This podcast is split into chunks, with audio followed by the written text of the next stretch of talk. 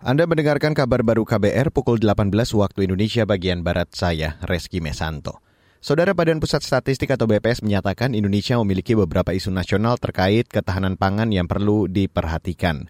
Sekretaris Utama BPS Atko Mardianto mengatakan, isu ini terkait dengan kapasitas pertanian Indonesia dalam memenuhi kebutuhan nasional. Isu nasionalnya apa yang kaitannya dengan isu global tadi? Kalau ketahanan pangan tentunya adalah di nasional kita, itu adalah pengetahuan dan adopsi teknologi yang masih relatif rendah. Jadi pengetahuan dan teknologi atau adopsi teknologi di pertanian kita yang masih relatif rendah.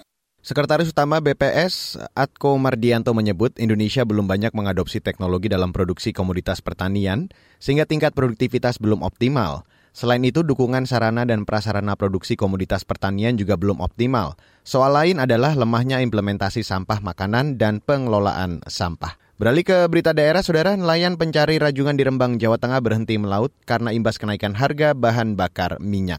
Informasi selengkapnya kita bergabung bersama reporter radio jaringan, ada Musyafa. Silakan.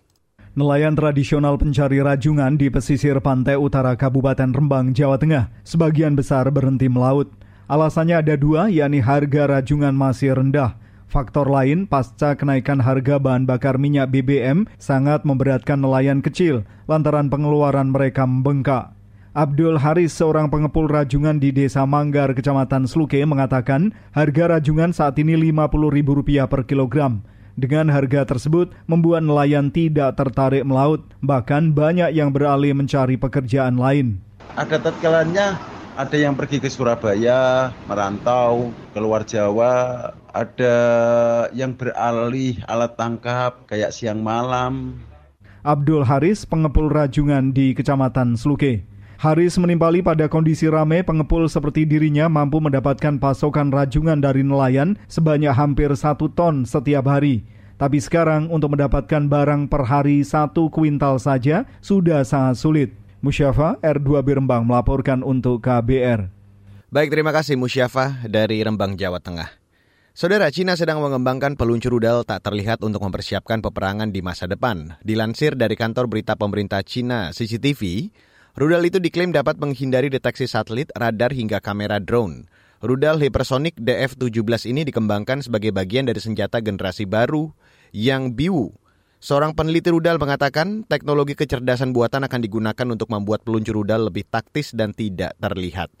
Yang menilai pertahanan Cina akan makin kokoh karena musuh tak dapat mengetahui lokasi pelontar rudal mereka. Dilansir dari CNN, DF-17 diyakini sebagai rudal hipersonik pertama yang aktif di dunia. Peluru kendali itu dipercaya dapat menembus perlindungan rudal Amerika. EFI melaporkan rudal hipersonik DF-17 dapat berputar sekitar 2000 km dan bisa membawa hulu ledak nuklir. Sejauh ini baru Amerika, Rusia, Cina, dan Korea Utara yang pernah menguji coba hipersonik. Dan saudara, demikian kabar baru saya Reski Mesanto.